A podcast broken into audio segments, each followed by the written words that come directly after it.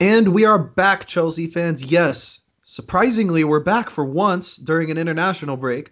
Uh, thanks to Andres for that one, putting a, a, little bit of peer pressure on me earlier today. So uh, this damn week, right, yeah, damn right is right.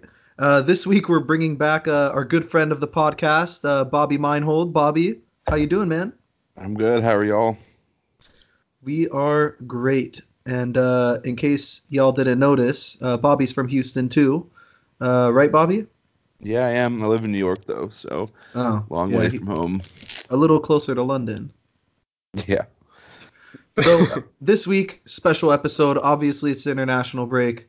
There really isn't much to talk about, um, unless you go to Chelsea Twitter and join in on all the fun drama that's been going down there this week. Um, but we thought we would do something different since our Twitter questions and our uh, Twitter followers have been uh, very immersive the last few months. We thought that we'd do a podcast strictly run by our followers. So uh, all Twitter questions today on the lineup a few people that uh, might sound familiar, a couple rep ultras, and uh, and a couple people that might not sound so familiar. So first things first, uh, Andres, I know you put this question first, and before you ask it, I, let's talk about the reasoning. Are you just trolling us by asking us this first, or what?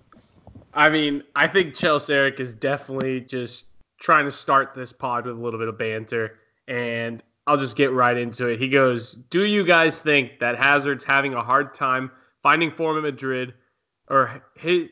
Yeah, I can't even talk. Do you think Hazard having a hard time finding form at Madrid is due to the lack of him being surrounded by top players at Chelsea?"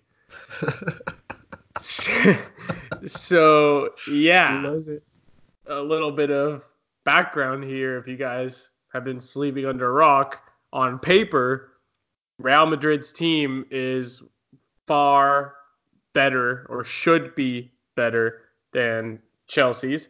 They are top of the table as a, as a collective but not until recently did hazard uh, get involved with goals. He just wasn't getting as many touches. So i just want to ask guys like what do you think banter banter or not aside up to you what do you think is the reason hazard hasn't found his form yet at real madrid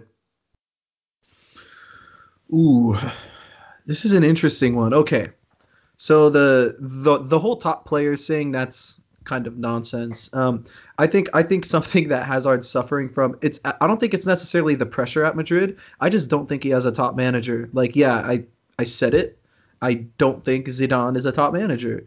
He's he won back to back to back Champions Leagues, but that team literally had no tactical flexibility, and they weren't.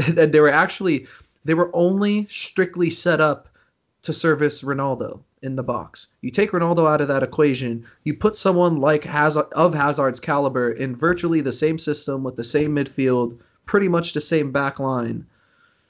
And what do you get?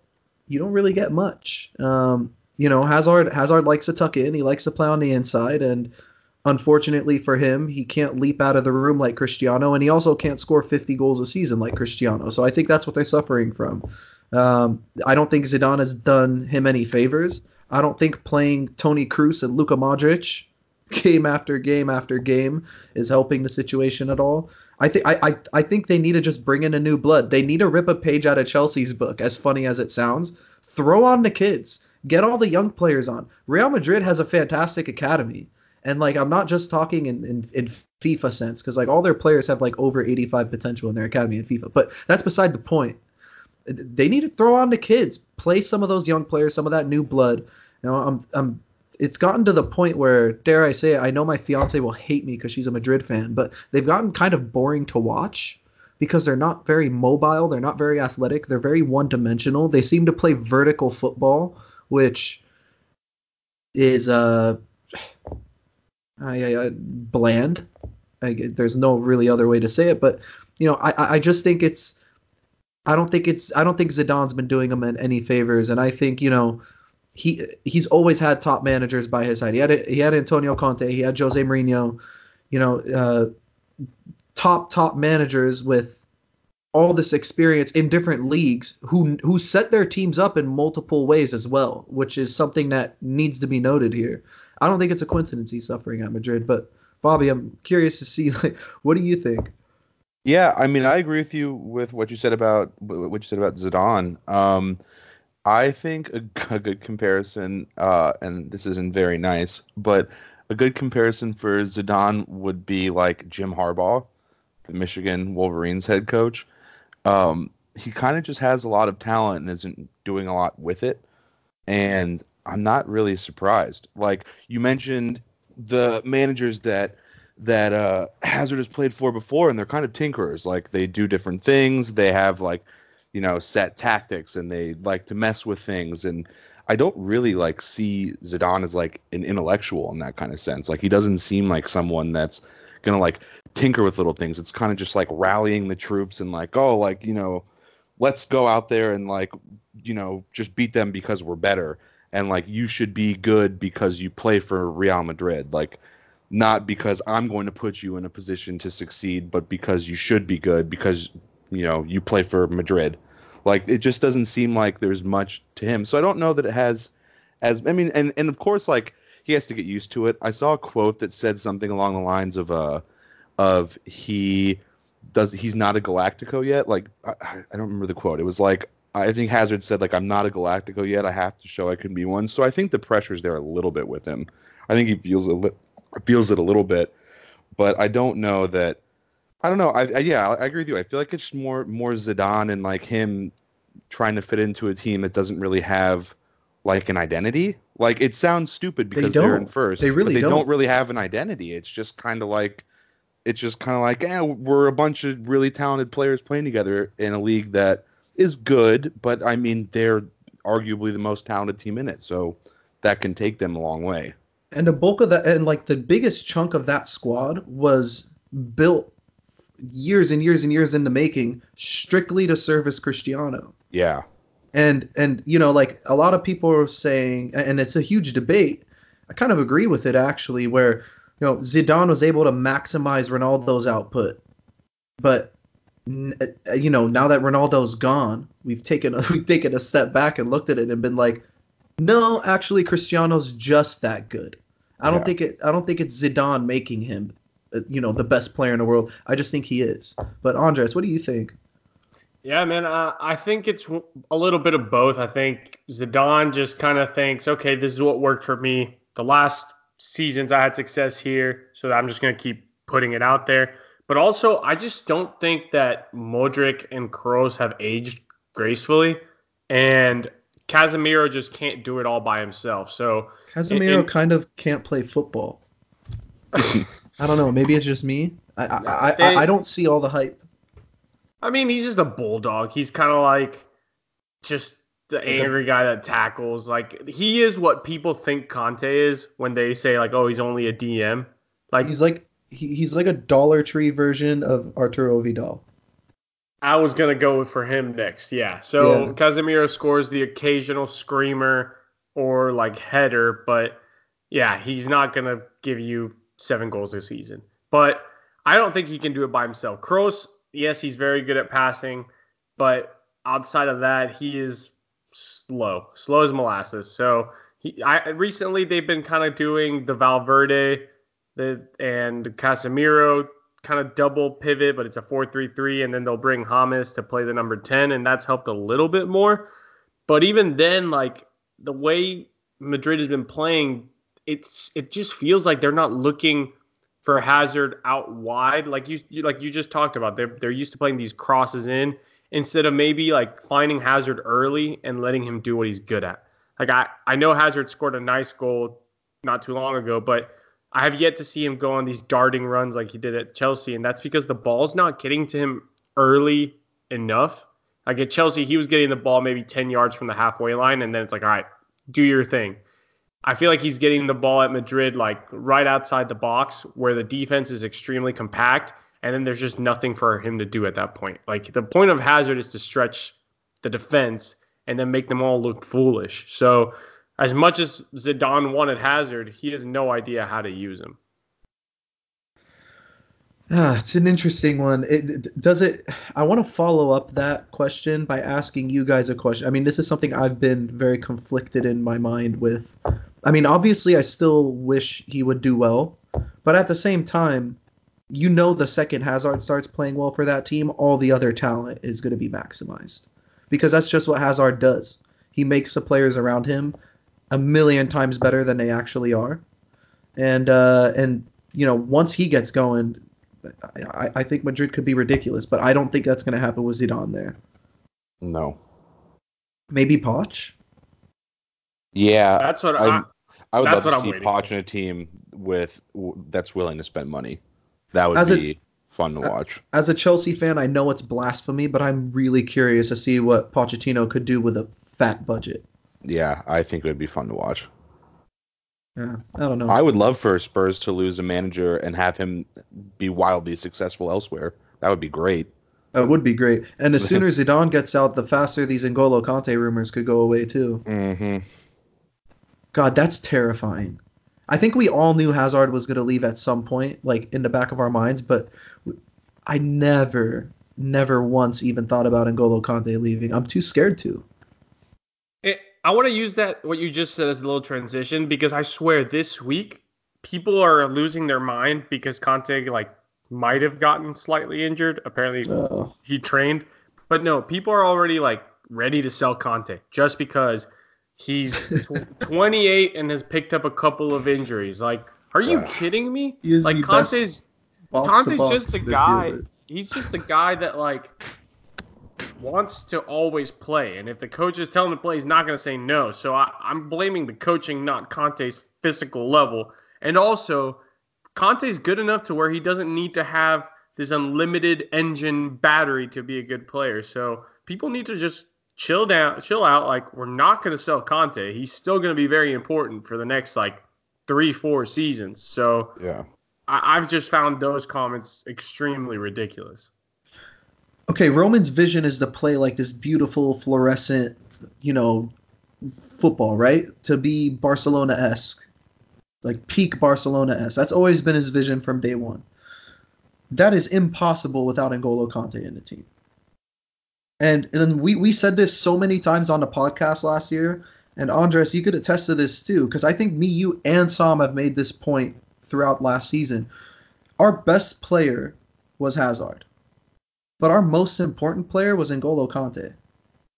And he has been since he came to the club. So, I mean, we see the difference already when he came back, the, the difference in the way the team's playing from when he came back from injury and, you know, how poor we were at the beginning of the season and how we are now. Just how much we've improved.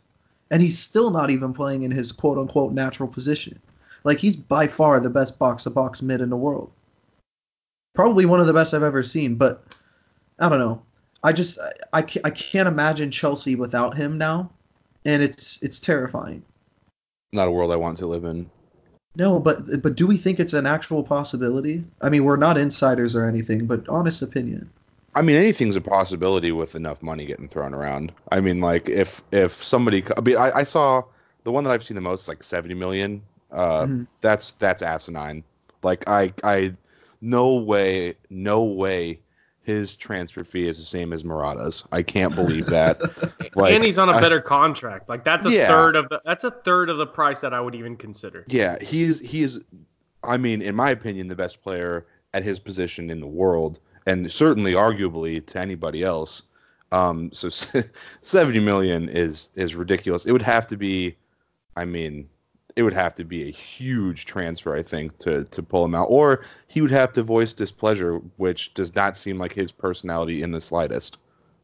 He's been extremely pleased at Chelsea. Like all he's Yeah. done since he arrived is talked about how amazing it's been. So yeah, for those people that think that selling Kante is smart or the right move, yeah, get out of here. No, no, Sell way. Kante by Neymar. Fuck God, off. no, Mhm. please, no. Shit. I don't think I don't think anything has irritated me more on football Twitter probably since like the beginning of the Jorginho hate last season. Nothing is nothing has pissed me off more than this Neymar talk. Like straight up. I I cannot stand the guy. He's Yeah. he's a he's a cancer. He's like Carmelo Anthony football form. I like he gets the movie once and he com- and he wants to leave right away, like immediately. I'm not happy here. Mbappe's not good enough. I hate winning every single game, every single season, and winning every single trophy. Boo fucking who? you left Barcelona. That was your choice. Yeah, and, and people also forget that the guy misses like three months a year in the most Yep. important part of the season. Talk about injury prone. Like clockwork, dude. Like early spring, he gets hurt. he he hurt just- himself a couple of days ago, didn't he? Yeah. Yeah, he did. Yep. He he's out again for at least four weeks. So it's one of those things where like, is Neymar a really good player? Yeah, he definitely is. But do you bring him in to where he's gonna make everything about him when right now everything has been so positive, it uh, so positive and so team oriented? Like it just doesn't seem like the direction we're trying to go to. Uh, but we'll get to transfers in a little bit. Um, let's talk a little bit about the international break our boy Ron, aka Bone Daddy Deluxe, aka Bone Daddy Cool, is on vacation, but he still finds time to send us some pretty good questions. So he starts off and asks, "Can we place a ban on our players joining their international squads during the season? I know it's a pipe dream, but fuck, man, we always get hurt. So." Yeah, guys, this is uh, looking like an emergency room more than the so- football team. So, how are you guys feeling about this?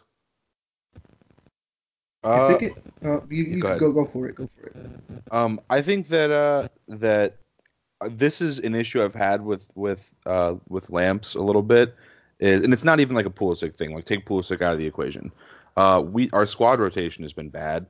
Uh, there was a stretch I forgot the three matches, but there were there was a three match stretch where we essentially played the same starting 11 three matches in a row, um, and especially with young players, like they're just not used to it yet and like playing that many games in a row. And then you have old you had people coming into the season with injuries uh and you're playing them like just like rotate the squad. You have to rotate the squad especially when we're playing like league cup games and like it's just it's been so rough. Like even in sub appearances and stuff like maybe take people off a little earlier if the game's in hand and get somebody in that hasn't played a lot. It just i feel like squad rotation could really help ease ease the pain of of because I know they got injured obviously on the international break, but it has to be a carryover effect from playing so many minutes during the season. I, I don't know. I think Frank's done a decent job rotating, but then again, I mean, we also talk like the beginning of the season. I, I'm pretty sure. I think it was Tammy that said, you know, at first the players hated training with Frank because all he did, all he made them do was run. But what makes this year specifically any different than, you know, Conte's reign or any of the Mourinho reigns? Like guys that historically are known to run their players to the ground. You know, for me, there's really no excuse. Like I think there's something deeper here, where you know Callum Hudson-Odoi pops his Achilles off and walks about 120 yards around the pitch to the dressing room. Loftus Cheek popping his Achilles as well. You know, we got we get Rudiger's mysterious injury. Who who knows what it is? You know, he tweaks his knee and then all of a sudden he has an underlying groin issue. And now we're seeing the same thing with N'Golo Kante. Kovacic is in and out. I, uh, now it's Emerson. We've just been very unfortunate, but it's not. You can't chalk it off to just that. It- there's just I don't remember having this many injuries when uh, in Mourinho's second stint before the whole Eva thing. I, don't remember having this many injuries, and we were still competing in four competitions, and the squad was getting rotated less. We were actually an older squad all the way around. It's it's it's it's kind of confusing. For for me, I think it actually comes back before Lampard. I think this goes back to to Maurizio Sarri's issues with rotation. You have to think that N'Golo Kante played almost every minute, almost. Jorginho has been lucky. Well, he his role is different, right? His role's more on the ball. At least it was under Sarri. But you you talk about the guys that are injured. You had Rudiger and uh, Rudiger and Kante, the most probably the two most used players under Sarri. They're both kind of gone. Uh, Loftus Cheek's injury, we can probably blame the pitch conditions of that charity match because that field was disgusting. Um, Yeah, way to go, New England. Way to go, Chelsea, for putting a charity match in the middle of the season. Shit. Yeah. um, but I, I don't think it has to do with Lampard or, or, or that sort of thing. Like I said, I think it goes back to the fact that last season we played. Honestly, we made it deep in every competition, and Sarri used 14 players. So the guys that are injured today are some of those guys that were part of those 14. So, or not just that, they're also extremely important in their national team setups. So it's one of those things where, like, even when they could have gotten a break, they were playing international football. So I kind of see this as the same thing that happened to Oscar when he first joined us. He came from like the Olympics to a season with Chelsea to then the Copa America to another season with Chelsea to then the World Cup. It's like these guys are human. At, at one point, they're going to need a break. And unfortunately for these guys who are injured for us, they just haven't had the chance to do that, whether it's by choice or by their own perhaps slight ego of always wanting to play. But yeah, I think it's just overall exhaustion dating back to last season. Yeah. I don't know. It's a. It just doesn't rub me the right way. For me, it's it's more. I I, I don't think I'm not gonna bash a medical staff because I don't really know, but it's just it, it seems very odd. Uh, and you know, I guess I, I'm a Laker fan, right? We had an athletic trainer, Gary Vitti, who was our athletic trainer for since we were at the forum. You know, years and years, at least four decades, I would say. Anyways, we had Gary Vitti in, was one of the best trainers. He was able to manage all these different types of injuries. I remember one year Kobe had 19 different injuries and only missed like a handful of games because Gary Vitti was just like a master at patching up players. But we had a great athletic trainer. We never had injuries as an issue. He leaves. The Lakers have had a horrible injury record since. I don't think it's much different from Chelsea. I'm not saying Eva Carneiro was, you know, heaven sent, you know, master, doctor, whatever. But certainly there's has to be something behind a whole medical staff leaving and a new one coming in, and then all of a sudden we're starting to see the injury bug bite a little bit more than it used to. Yeah, but but she came. She left three seasons ago. I mean, we've had two other managers, and we weren't. We never had this level of injury. So like, Conte got lucky his first season. We hardly had. He played. He played Marcos Alonso every single match, and he never. Right, he was playing one game a week. He was playing one game a week, two at most sometimes. But then the second season, he he still didn't face that sort of thing. Like Mo, Conte, the guys again, the guys that we've been talking about that are hurt today those guys were playing plenty then, and that's why I, I don't think it has to do with the the PT or or the medical staff. That's why I think it goes back to the fact that under Conte and Sarri, there was just this very important core of players, and that was it. Like there was no periphery, and it might be the fact that our transfer business was god awful during that time. That you look at the bench and you're like, no, hell no, I'm gonna stick to these guys. And then now their bodies are paying for it. Like we had a World Cup, a Confederations Cup. This is probably the first summer. I take it back. We just had another World Cup. Yeah, yeah. This is probably the first summer just now where the players got some break. Well, like even you look at a player like Pulisic, not that he's picked up an injury, but he had like what between the uh the Gold Cup ending and he went straight. No, he went straight from the Gold Cup. He took yeah, um, he like he took yeah. a week and a half off between the end of Dortmund season and he the cut Gold his Cup. summer short even. Yeah, and like, and I'm sure now I've looked at like I just know him personally, like from obviously following the U.S. men's national team, but like I'm sure that there are a ton of other players that had similar situations that basically from the end of last season to the beginning of this one, uh, especially if they're playing with their national team, they probably had you know a couple weeks maybe off uh, of vacation right. where they weren't you know training. Like it's just insane how much the the players have to play now. The demand is is crazy. Yeah so uh, i want to move on to the next thing now. I think we've we've kind of talked about the injuries plenty but uh, at Dylan Lee 4 asks, what do you guys think on Deschamps and Martinez's comments about Batshuayi and Giroud needing more game time? So both managers this past week have called out the club for essentially playing Tammy Abraham over each of their respective strikers. Um, to, That's what I have to say. I mean, yeah. First things first. Like, who cares what they think? They yeah. don't pay these players salaries. They get to just come once in a while and be like, all right, I'll take these guys. And the the fact is that the way France plays is totally different than the way Chelsea plays, and Mhm. Giroud is kind of like a target man slash false nine for France. team, man. Yeah. Yeah. He does this role where he's not a forward. Like Giroud is probably the most creative player on that team because he's always setting up everyone around him. Like we're not we don't ask our forwards to do that. We are now playing a counter pressing high energy style which is why he's not getting as many minutes because let's be real, Giroud is not the quickest or the most mobile guy right now. So I just I just think that that kind of comparison is just not like for like. I It's think. just not our job. yeah. to play them. like, Yeah. it's the, you know, our job, like Chelsea's job is to win games. Um, and I mean, more or less, you know, we've been doing that. And uh, and I mean, Michy as of late's gotten some time. Uh, but I mean, Tammy's the co-leader in goals. Like, why why would you take him out? Or why would you, you know, like, why would you replace him with Michy or, or have Michy cut into his time when he's playing so well? Like, it's just them defending their players. Like that's that's really all it's coming down to is them defending their players.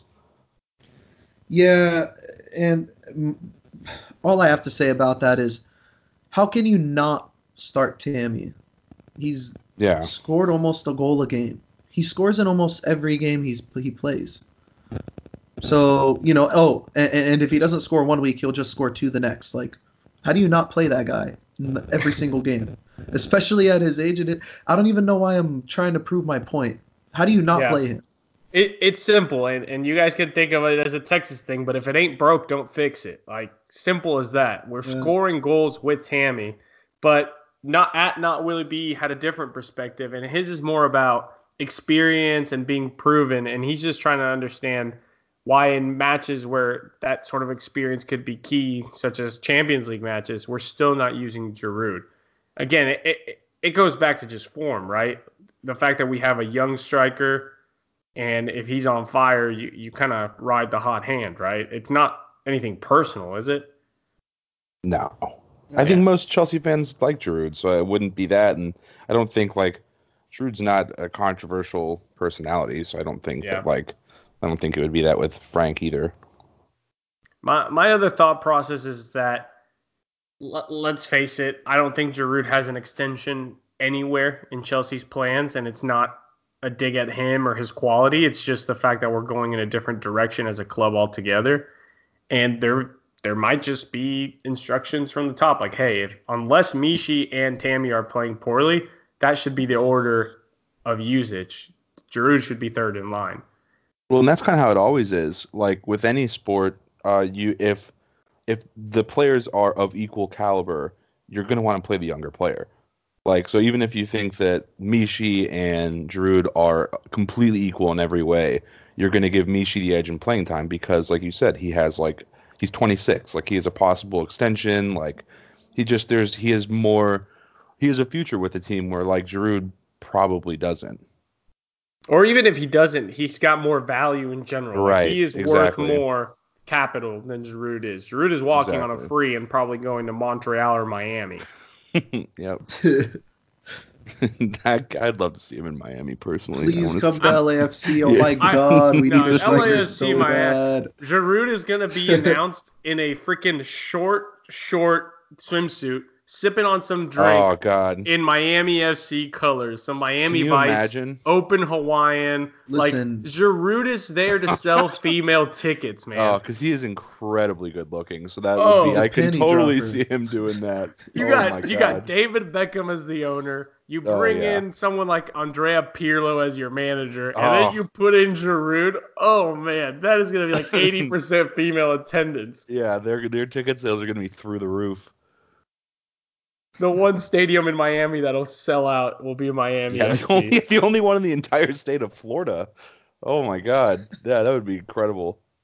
Oh, Man, but in in less in lesser funny news, uh, today the Bulgarian uh, national team faced off against England, and sadly, racism was the headline, not the fact.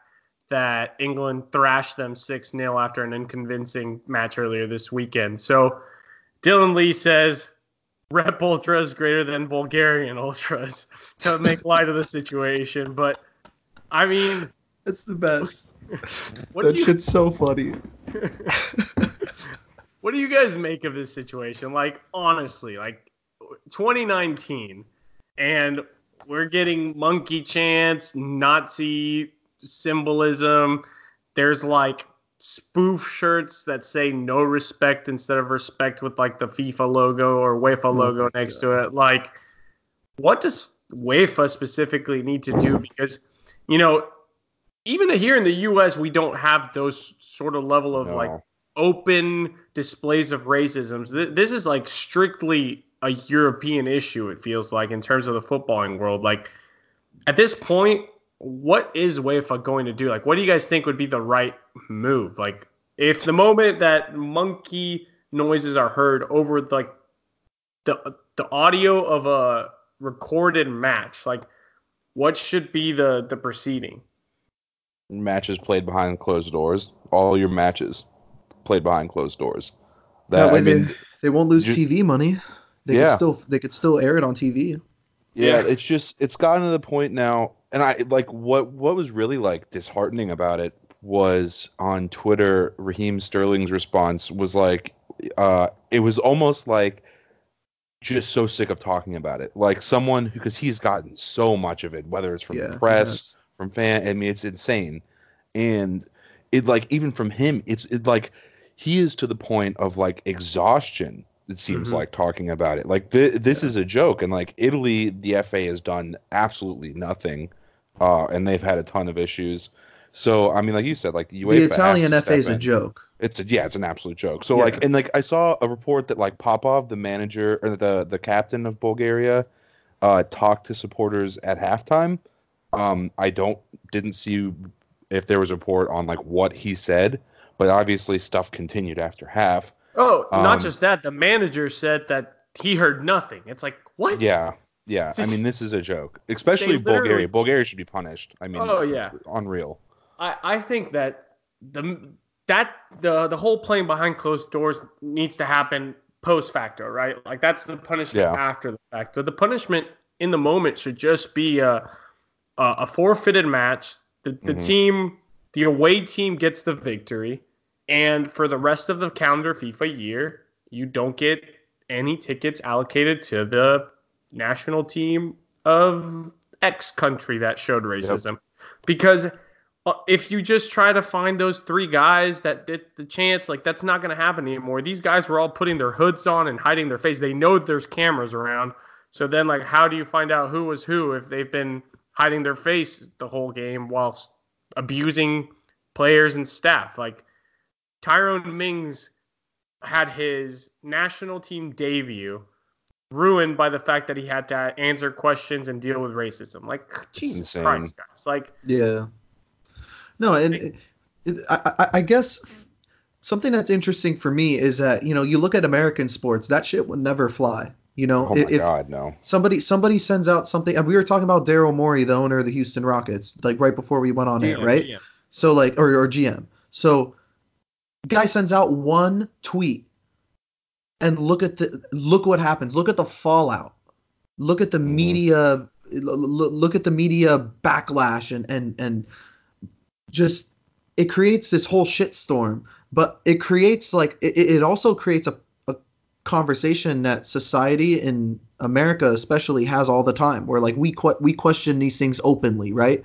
We we tackle the issue of racism head on here. And you look at the impact of athletes like LeBron James and, um, you know, you think Muhammad Ali in his time, even in the 60s, the, the impact he was able to make in terms of racial issues. You don't see any of that in in in Europe, and, and and I'm not I'm not like stigmatizing or, or or bashing European culture, but I just think it's an interesting conversation because you know we also have the upside of uh you know the the people that are running our sports leagues here are not as corrupt as some of the people in Europe and I feel like a lot of the people in Europe have been there for so long that it's they're never to get usurped from their position, right? But here in the U.S., you got like Adam Silver of the NBA. He might be the best commissioner in sports, period.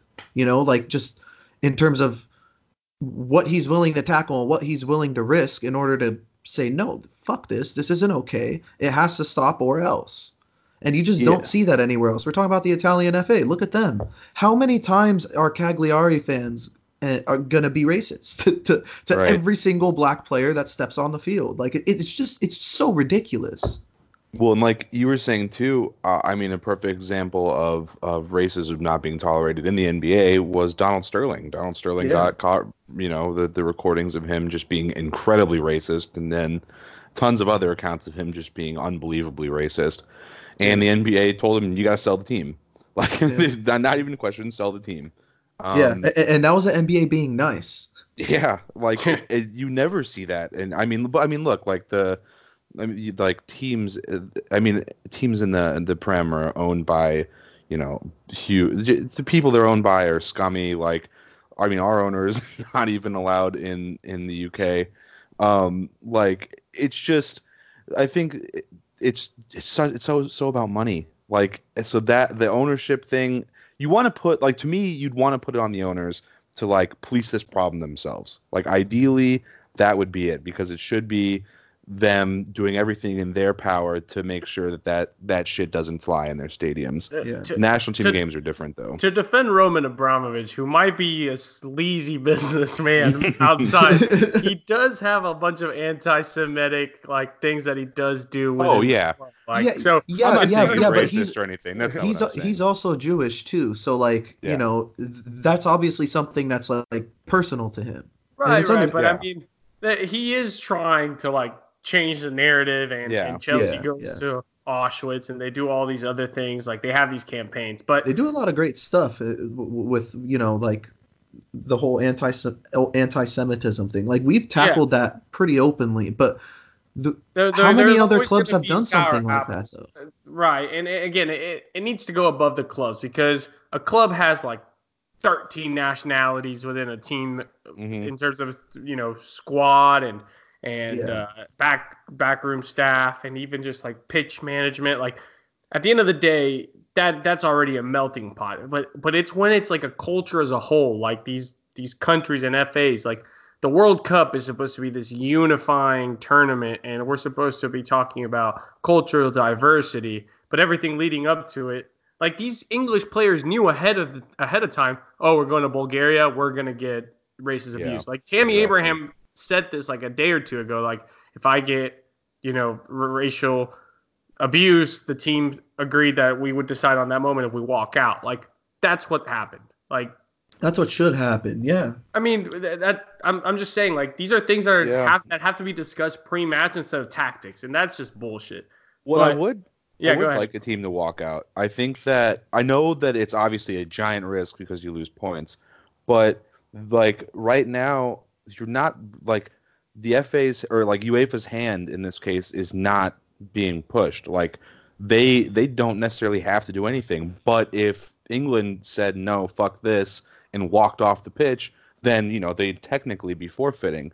But the public outcry would be, you know, well, they were getting monkey chance. Like, why the fuck would they sit there and and Take be okay with this? So I think, I mean, I would love for a team to do that. I don't expect them to do that. They shouldn't have to do that. But I mean, it would certainly be interesting if if a team did do that. Yeah.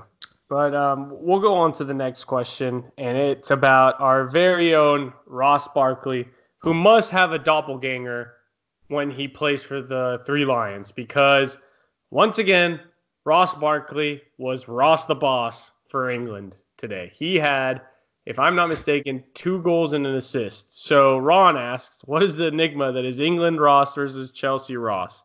What the actual hell, guys? two weeks ago or three weeks ago when Bobby was last on this podcast, I tore this man to shreds.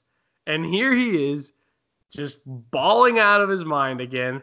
And sadly, with all these injuries, it means he's probably going to start the next couple games for Chelsea. So please, somebody tell me how we get this man to do the same thing when wearing a blue kit. Play against bad teams.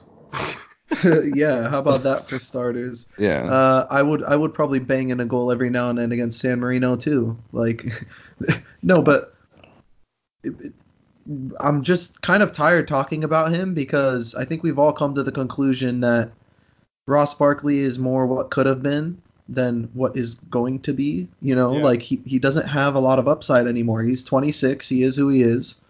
He's not a bad player by any stretch. He's a you know uh, he's serviceable, but he needs a change of scenery. Like I think if he gets a move to like one of the sort of big six contender clubs, the if he can get a move to you know like a. Liver, uh, uh, Liverpool to like a Leicester or an Everton, yeah, go back to Everton. But the problem is Everton's going to be like, wait, we sold him for 15, and now he's actually worth that much, so we won't pay more than 15 million. That- so I would rather Or sell they him might get somewhere else. Maybe we could get more. Yeah, I don't know what the hell is going on over there, but I'm just over talking about it because he is who he is, guys. Like this is But- this. But This at what it. point? At what point does Frank realize that? Like, I something about Ross Barkley in a Chelsea blue jersey just doesn't click. Like, he played well for England against Bulgaria, but like, at what point is it going to translate Frank- to Chelsea now? Coming back from the international break, where you don't, you know, we don't play Ross Barkley in our starting eleven because I can almost assure you he will be in that starting eleven against Newcastle. he's gonna keep playing because Frank has nothing to lose right now. So Mhm. you know, there uh, Ross Barkley's not dead in the water. He could turn it around and put together two or three games where he gives us something better than a six. You know what I mean? So you know he has nothing to lose this season. He has a free pass. So why not keep playing the guy? If he eventually gets it together, great. If not, hey, we bought him for 15 million. Maybe we can sell him for 30, and you know we'll be up 15 million dollars, and now we have that money to reinvest reinvest in the squad. I don't know. I just don't think he has anything to lose by playing Ross Barkley, just like he has nothing to lose by playing Alonso even when Emerson comes back, you know, or playing Willian over you know someone else because you know these this season he has a free pass to do so. Yeah, it's just a lot of injuries too, like we were talking about earlier. Yeah. Like, at the end of the day, just that's why Ross Barkley is going to play. Is we got to Yeah. keep people healthy. We got to bring Ampadu back, man. Yeah, That's what we got to do. He didn't he get a knock too though? Yeah, he go off got? Yeah, whacked. he got knocked He got out. whacked in the Yeah. head. That was rough to watch. That Yeah. that was a very physical game. That was the 2nd Mhm. guy that got whacked in the head by one of the Croat- Croatian players, right? It was Yeah. uh, Croatia's nuts, dude. Benkovic or something They like beat the hell out of teams, minus Dejan Lovren. They beat the hell out of teams. Yep. Lo- Lovren should have been called for a PK too, but anyway, that's totally different. Um, Lovren Speaking shit of- defending from him. What? Yeah.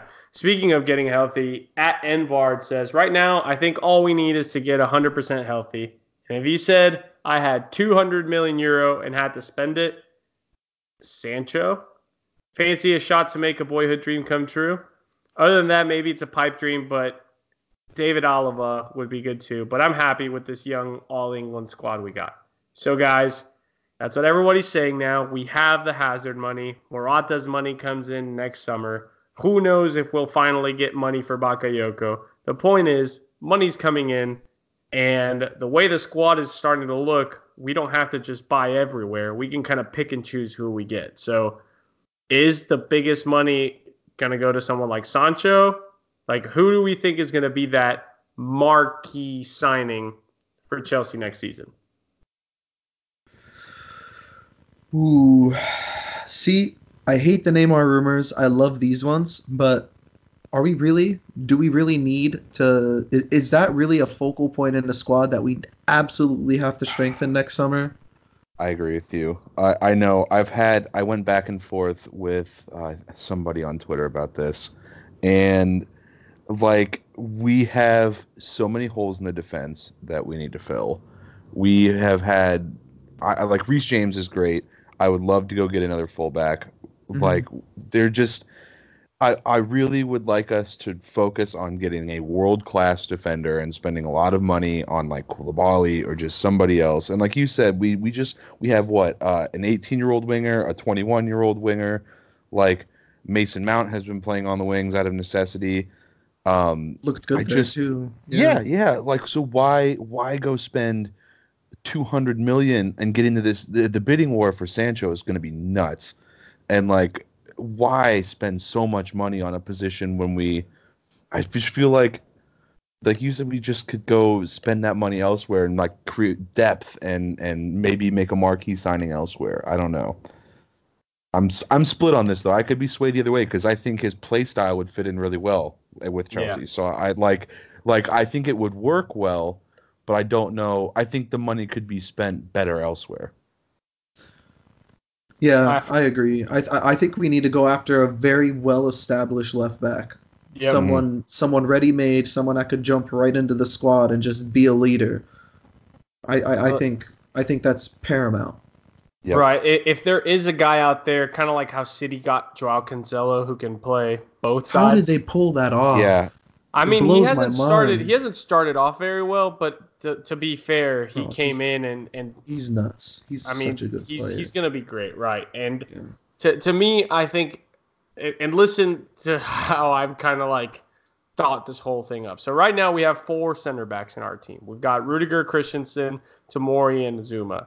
To me, we can't buy another center back without selling one of those guys. And I honestly think that we can get some good value for Zouma. I Mhm. think Yeah. that Zouma 40. would be the guy that I would sell out of the four because he has Premier League experience. He's done well for those mid to lower table side teams. And at this point in his uh, career, he no longer counts as an under 20 something player. Therefore, he counts as an international player. And I'd rather have a world class world beater like Koulibaly or Romagnoli or something like that coming in and taking one of those slots up because he would be a starter. I disagree. You're blocking the pathway for Tomori at that point. Are you though? Because and what Christensen Tomori- because you're not dropping Rudiger. Okay, So but then you we gotta don't know that though. Rudiger still hasn't played for us yet. yeah. Rudiger just isn't healthy enough. Tomori's only getting better, and he's got Frank's trust entirely. So, like at this point, I'm thinking we really don't know. And okay, so yeah, one of Tomori, Christensen, and Rudiger won't play every single week, but most center backs don't get to their max potential until like 29 years old. We don't. We still haven't gotten a full view of Rudiger in a back four where he's the leader yet because he's been injured. Christensen and Tomori are not the finished product yet. They're still getting better. They're still filling into their bodies, etc. But if we have 200 million, like, are we really gonna pass up on a guy that can start with one of those three guys? Because again, as much as we love Rudiger, we can get better at that position. but we don't that's yeah yeah of course we can get better at that position but there's other players that need the playing time more than more than anything right now like i look at christensen i've been pretty critical of him all season like i don't think he's been poor but i just don't think he's developed as quickly as chelsea fans would have liked but that's a guy who's what 24 now he needs as much playing time as possible you look at a guy like rudiger he's 26 as much playing time as possible now you got Kyle Tomori coming through that just kind of complicates things a little bit more. But you, we have so much depth at center back. We have no depth at left back. Marcos Alonso is playing out of position. Emerson, he's good, but I don't think he's a long-term solution at left back. I still think we need to strengthen there. Right back, we got Reece James coming through, so we're fine. I think our midfield is is young, especially with Ampadu coming back, and Conor Gallagher looks incredible.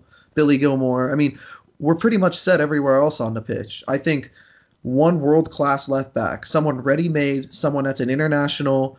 I don't even care if they're older. I don't care if they're 29 or 30, just to bring like a quick stopgap player, just to kind of bolster our squad a little bit. That's that's paramount right now. I, I, I just, don't, think, that exists in the market right now. Like that's my thing. Like if right now we're we're for sure we can agree that we're going to get at least a Europa League spot next season, right? Like that's kind of Yeah. put Yeah, answer I the next think That'd be question. Like, we disappointing should. at this Yeah. point. yeah. So let's say worst case scenario we get Europa League. That's still four competitions. Like and it's Chelsea. Like yes, Frank Lampard. No matter how the season ends, it's going to get a pass, whether it's a great one or a no one. But next season, you better believe that the expectations are going right back up to where they used to be, and trophies are going to be required. Like Mhm. I think we can get someone like Chilwell for 50, 60 million at left back. English, so we can add to the ability to get an international player. You maybe ship out Alonso and you have Emerson and Chilwell competing, both young guys competing to get that starting spot, competing also to earn their starting job for their countries at left back.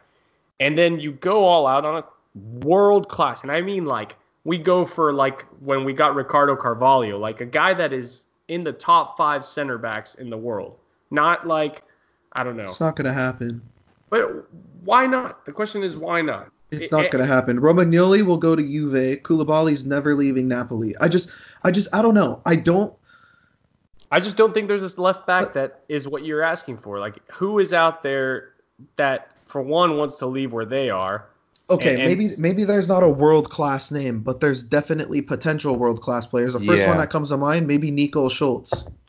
I mean, I He know he just just signed. moved the. He just got a I- move though. I know, I know he just got his move, but I mean, if we're gonna be in the market next summer, that's if we throw out enough money, Dortmund will sell. They're Uh, fine. What about what about Achraf Hakimi? He could also play at a left back. Yeah. I know, I know it's two players from the same team, but He, I those are like two him. potentially world class players right there. Hakimi can play both sides, so I'm cool with that signing. But even Yeah. he won't cost us more than 60 million. So I think that uh, I like the idea of signing like a world class left back. I think Chilwell's a good shout for like the obvious reasons if he's English. Um, but I think that we could go after like a world class left back. But I I think that like what you were saying about Hakimi being versatile. I think a guy like Youcef Atal, or I mean, th- I'm biased because I'm American, but. I mean, maybe he plays for America. Hopefully, he does. Oh, Uh, I know what you're gonna say. Yes. I want to, and I saw today that that Barcelona is looking at him. Like he is a guy we're playing against him in the Champions. League. We have plenty of he's starting for Ajax at 18 years old. He can play if he plays for the U.S. men's national team. I could see him playing winger because Dude, he's he- arguably the most skillful the player in the entire squad. Yeah, and It's so crazy. so he would be a guy you bring in a world class left back, then you bring in a guy because I think him and Atal are very similar players. So you bring in one of those two guys to to spell for Reece James. Or there are games where we might want to play Reece James in the midfield, and then you play Atal or Dest at right back. Like the, uh, just uh, one of those guys, like a good utility player that can play like four, four or five different positions. Uh, yeah. I is mean, just speak- so valuable. I, I, I do like Tagliafico a lot too, even Mhm. though Arsenal's been linked with him, but I actually think he's actually class. Yes. Maybe maybe a guy like that could come in and, and, and, and be, you know, the guy for us. It, my point being, we just have so much potential at center back, and the only way to, to find out if they're going to be a success at Chelsea or not is to play them. Like we can't be loaning them out anymore. We can't be having them learn under the tutelage of somebody, especially Christensen, because I'm Yeah. I'm, I'm I'm not worried about him, but he needs to get playing time more than Tomori does at this point. You know, the, the guy's I get that. I get that. I just think that like if we don't bring someone else, then we go back to just that stale like we have we have to push what we require this team to be to, to move to the next level again, right? And and yes, like these guys need to play, but at the, all, at the same time, they need to feel pressure from somewhere else. Like Okay, I think I think we're I think we're addressing the wrong question here. I think the real question is, out of the guys I just mentioned, could one of those guys potentially be the world class player?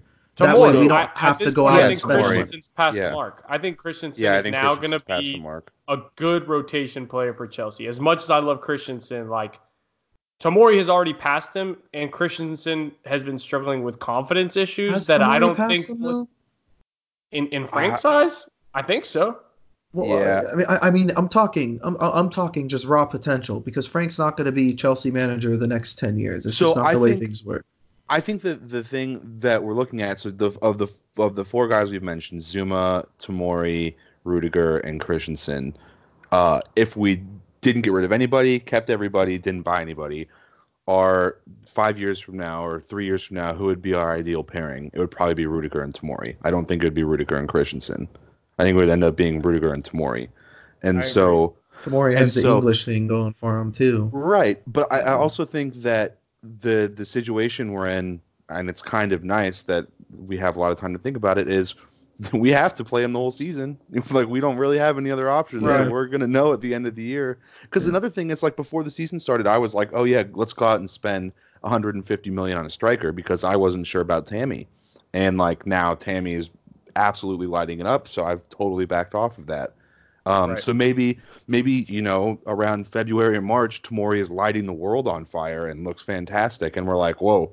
Maybe we don't need to go spend a lot of money on a center back. Like that could change. There could be a lot of things that change could. between now and May. And one thing that I definitely just forgot to mention earlier because we jumped on the defense kind of topic. In terms of Sancho, like, all right, it, realistically speaking, all the rumors flying around that Barcelona and Juve are going to come in on a free for Willian, I think there's some substance to that because both teams, for one, Barcelona has been linked with Willian forever, as Yeah. and, and there has to be if where there's smoke, there's fire, right? Like by now, there those there has to be some truth behind that. And then in terms of Juve, they love a free transfer, like they just do. And I could totally see, Yeah. I could totally see Willian thriving in Serie A, uh, kind of like how Juan Cuadrado is like ten times the player when he He'll touches Italian soil. Yeah. So uh, for me, like again, going back to, I guess in my head, I'm thinking of that Chelsea side that should have won a Champions League at one point, where we had people like Ballack and Joe Cole fighting for minutes. Like that only happens when you strengthen the team with world class co- potential. So if next season we lose out on both Pedro and Willian walking away, and let's say that by now Mount has solidified, let's say we're, we're running a 4 2 3 1 now. That means that Mount is in the middle with Loftus Cheek splitting time. And then we only have uh, Cho and Pulisic. Why not add Sancho to the equation? Like, Yeah, it- we, Uh. we we aren't sticking to a 4-3-3. I mean, Frank has played a 3-4-3. We've done the 4-2-3-1. S- Sancho, I mean, let's be real. He signed that contract with with Dortmund because he knows he's going back to England. Like, I, I really don't think there's any other options, and I doubt he goes back to City just because of the way he left. So, if we're being honest, we're probably one of the three teams he might consider. I think that United and Chelsea are probably the two teams that can afford him and he would consider going to. So I, I don't think that it's gotten to a point where this rumor is actually got any substance because I know that it's more like, oh, he's friends with Tammy and oh, he's friends with Cho. But I mean, that I could see us trying for something like that. I do worry about Pulisic getting PTSD if we sign him. I agree. To- That's totally. the that's the only thing. Not he'll he'll, that, he'll like- be out in two seconds. Yeah, and it's like that's that's what would be tough. Is like I think that he's a strong personality, or like not strong in the sense of like outspoken, but strong in the sense of uh, like determined. Uh, like he's just he's not gonna like back down from a challenge.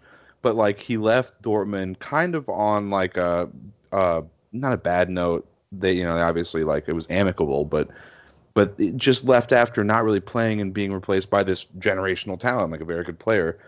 Um, and like then he plays one season that has so far been kind of tough. Um, and then they bring in the guy that replaced him at Dortmund. Like that would that would be hard. He still would get plenty of playing time, like you said. If we if we lost Willian and Pedro, there's only three guys rotating for two spots. Um, he'd play plenty, but it just I don't know what that would do to his psyche. Yeah. Uh, I honestly think that right now there is no real depth behind the Sancho rumors outside of the fact that he's friends with all of our players. Yeah, and I think- afford him.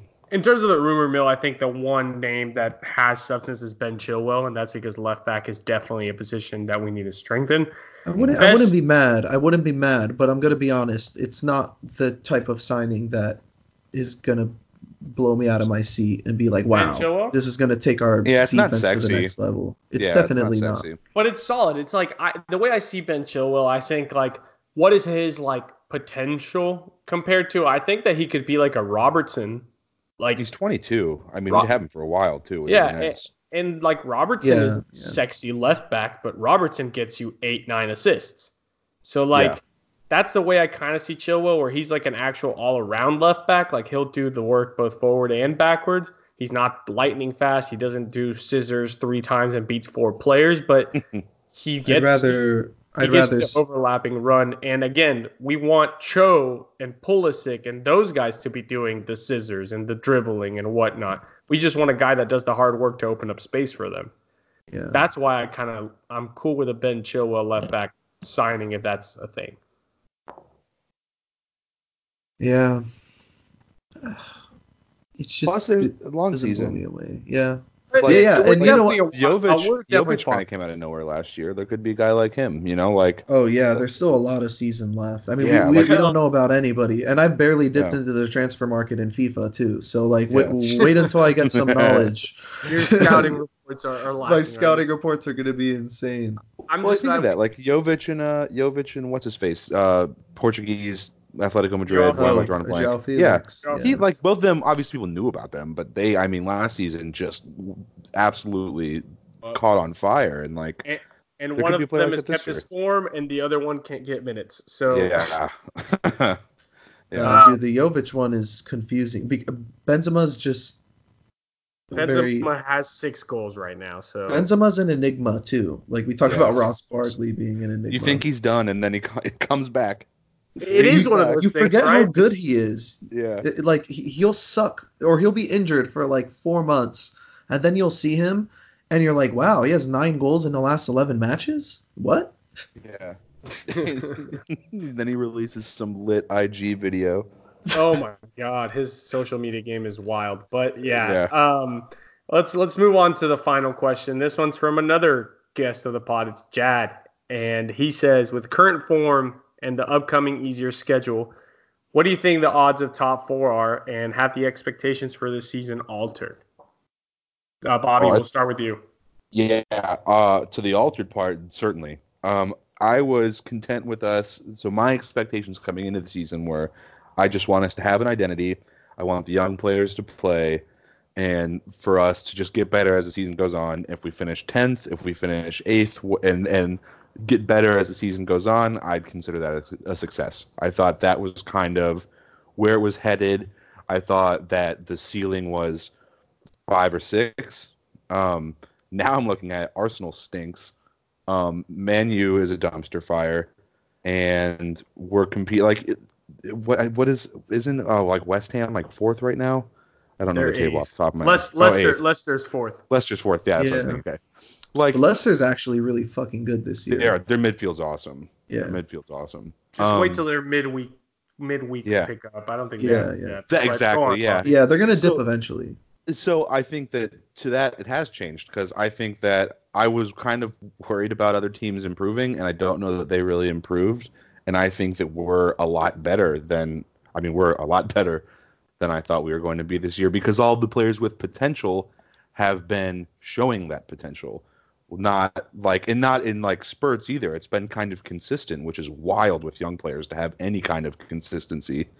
Um, so yeah, I think that I think that uh, I think odds like if I had to put like a percentage on it of top four, I'm gonna say like like forty percent positive of top four. Like it just Yeah. it seems ridiculous because it would be like like that that that consistency over you know the whole length of the season and injuries and stuff. But I mean, like it could be higher. I don't know. I I'm optimistic though. I'm I guess cautiously optimistic that we could finish top four would be the best way to put it.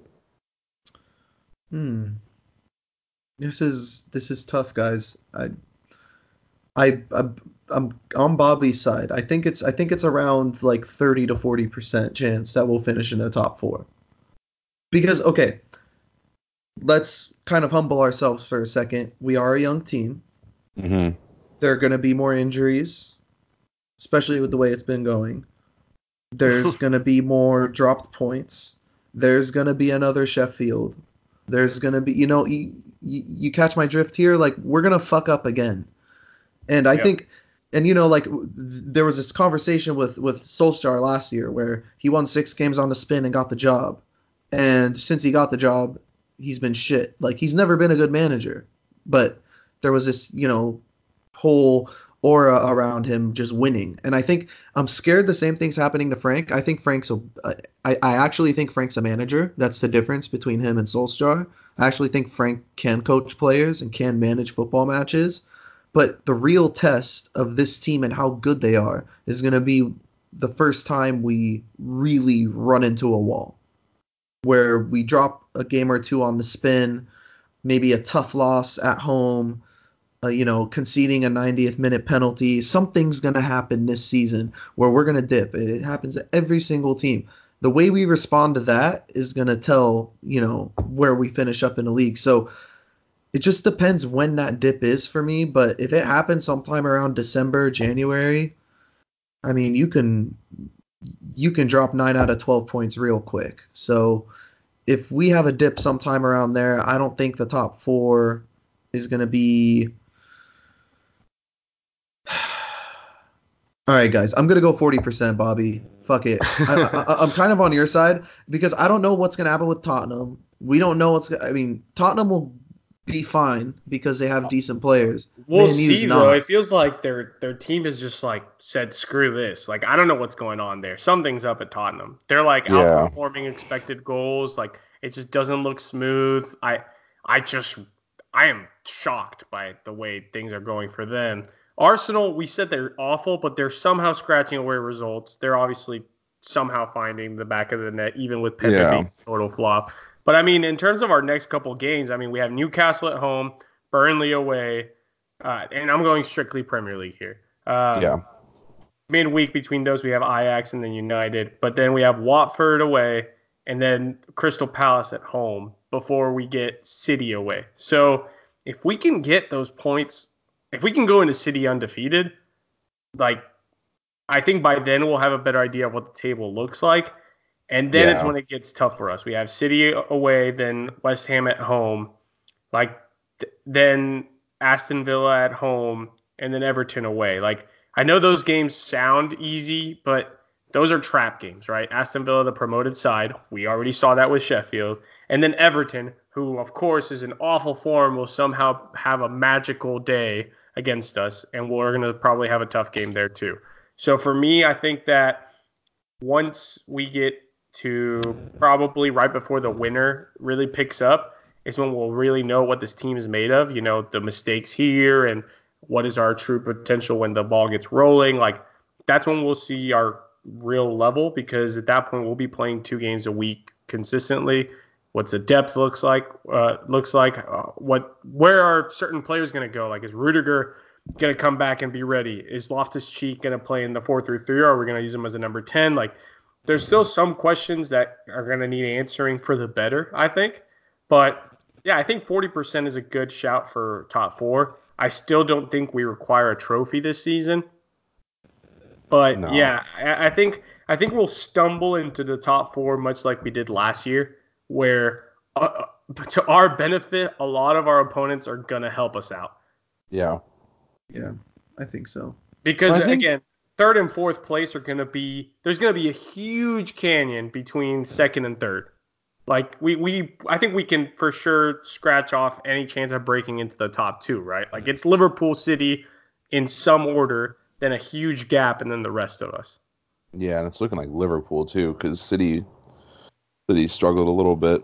Um, yeah, but I think that like also, by, like this stretch of games, like you said, a lot of very winnable games um, it'll show us a thing with consistency because with young players, I worried more about dropping, you know, like the Sheffields at the beginning of the season when players were getting used to playing in the Premier League, they're nervous, whatever, they're they're a little inconsistent.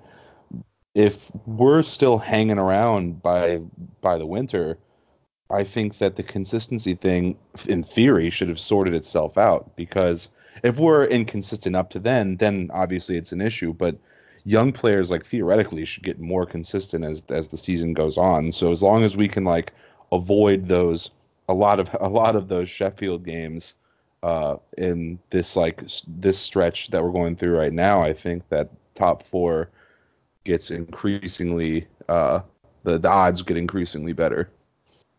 Yeah, I, I for me, I think it's this definitely this bit, and then how the team plays and I want to say like maybe February, March, because at that point you also have enough tape on the team to where those relegation teams at that point in the season, they're gonna just park the bus and get mm-hmm. each point they need, right? So yeah. at that point, it's not so much about how what can Chelsea do and what's their level. It's more about what the opponent on the other side is going to try to do. Right now, it's early in the season. These sides are trying to get the three points. They're playing open football. They're like, let's try to get the points now, and then kind of just roll, roll into the end of the season. When in reality, we know they're not going to be able to do that very long.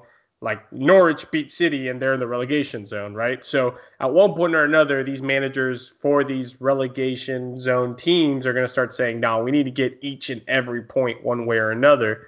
And seeing how we're the, I think, third best attack in the league, if I'm not mistaken, people are going to start putting 10 men back. So that's that's where we'll start getting tested again more so than the mistakes. So yeah, we'll get consistency, but then it's can we break down these five back five men back lines? Yeah. I don't know. I still I I, I think I, I think actually I'm gonna go fifty percent guys. I'm going up. I'm going up. Talk you into it. I'm feeling I'm feeling confident about this. Now the more I'm thinking about it, I just kind of forgot how much I'm, I have the Lakers preseason game here, so I'm kind of zoning out in and out. But I, I, I kind of forgot how much Man U and Tottenham suck. Yeah, they And- really stink. And you know they really suck when you're, you know, confident that Arsenal are going to be okay. like that's when you know you really suck. Because I think Arsenal will be a top 4 team regardless. I just think they have too many goals in them and there's too many teams in and around them dropping points for them not to finish in the top 4. Like it's this year it's really on them if they don't make it in the top 4, but in the middle of the table's gotten so much stronger. I mean, you look at teams like Leicester, West Ham, Wolves, like they've all Yeah. made such big strides with like players they've bought and they've hit on all of their transfers. Like, they're actually those- good.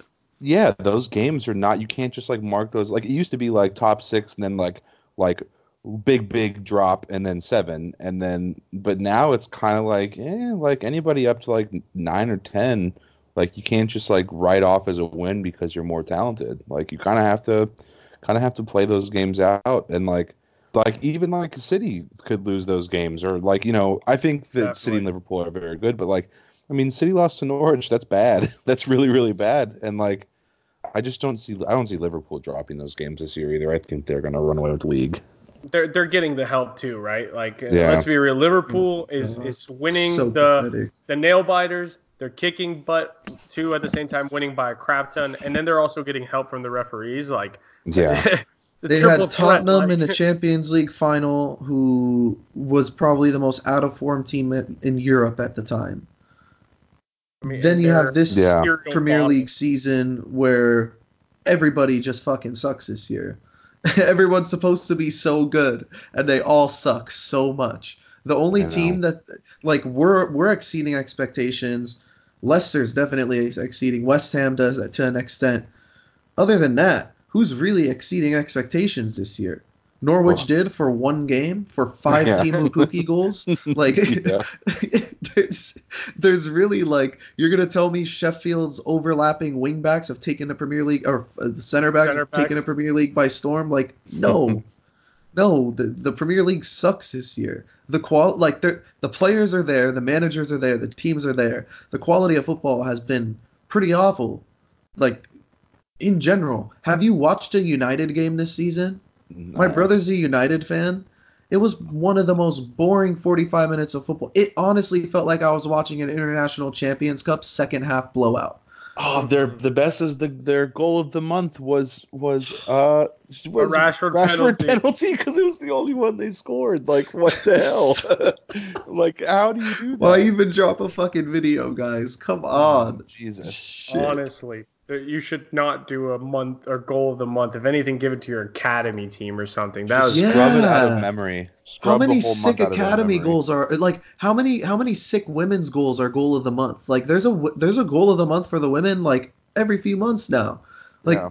there's so many teams at the club. help You're yourself, telling United. me that that help academy yourself. Shit. Don't show a goal of the month. Put a save of the month of De Gea saving one of the 30 shots on targets he concedes. Like, it, I don't know. I, it's I just think like at one point or another, like teams start firing their managers, caretakers go back to the basics, and things get shuffled around. I don't think Pochettino will get the axe. I apparently Solskjaer is not getting the axe, according to certain reports saying that he's got like a two or three year plan that they're writing out. But oh god. people please, say that until it gets even Yeah, worse, please right? leave him Like, there. I mean, when we had Mourinho round two, that awful 15 16 season, Um, like I remember everyone always like Chelsea commenting like, "Oh, we're backing Mourinho. Mourinho's our manager." Blah blah blah. Until we hit the relegation zone, like when we jumped, like fell to 17th, it was like, no, like this is it. I'm sure United like is considering that. Like I, Yeah. I, I don't see Gunnar Solskjaer getting that far. Luckily, we play them in a few weeks in the Carabao Cup, so we'll get to just beat on them a little bit more. But yeah, I overall I do think the expectations have turned.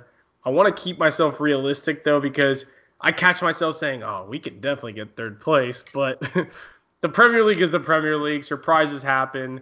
Maybe Arsenal finally starts clicking and Pepe bags a few goals, or you never know. Tottenham get their act together, and and Vertonghen and and Eriksen can be pals and share their wives or whatever is going on over there. But yeah, I mean the Premier League is crazy.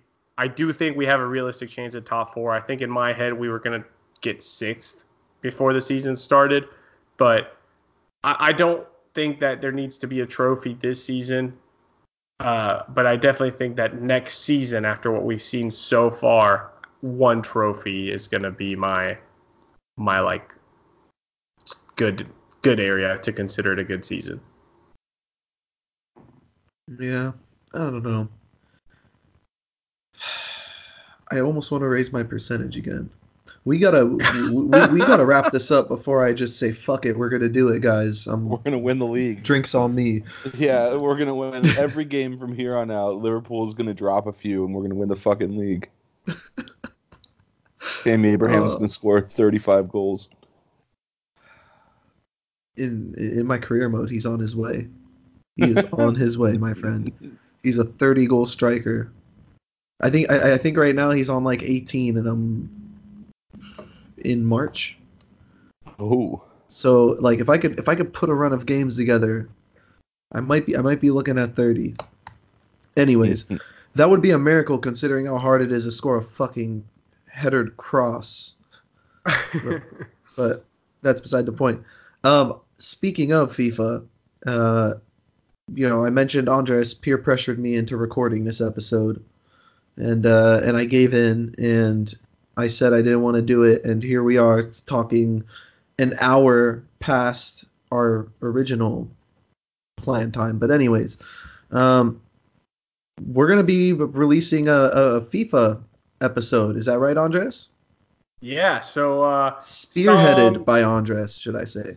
Sam, Zach, and I have been in the group text talking about our FIFA manager modes. So we decided we'll do a quick little episode talking about who has been a surprise for us in FIFA and have we changed kind of what Lampard has done with Chelsea to make it our own and just a little quick thing. I mean, it's international break. Everyone hates it. So we figured we'll add a little bit of content, some lighthearted stuff right before we get into the Newcastle review and get back to the Premier League this weekend. So stay tuned for a second pod this week. And we're the Premier League's around the corner, guys. Chelsea football is almost back. You're almost there. I know these days are long and boring, but we'll have Chelsea this weekend.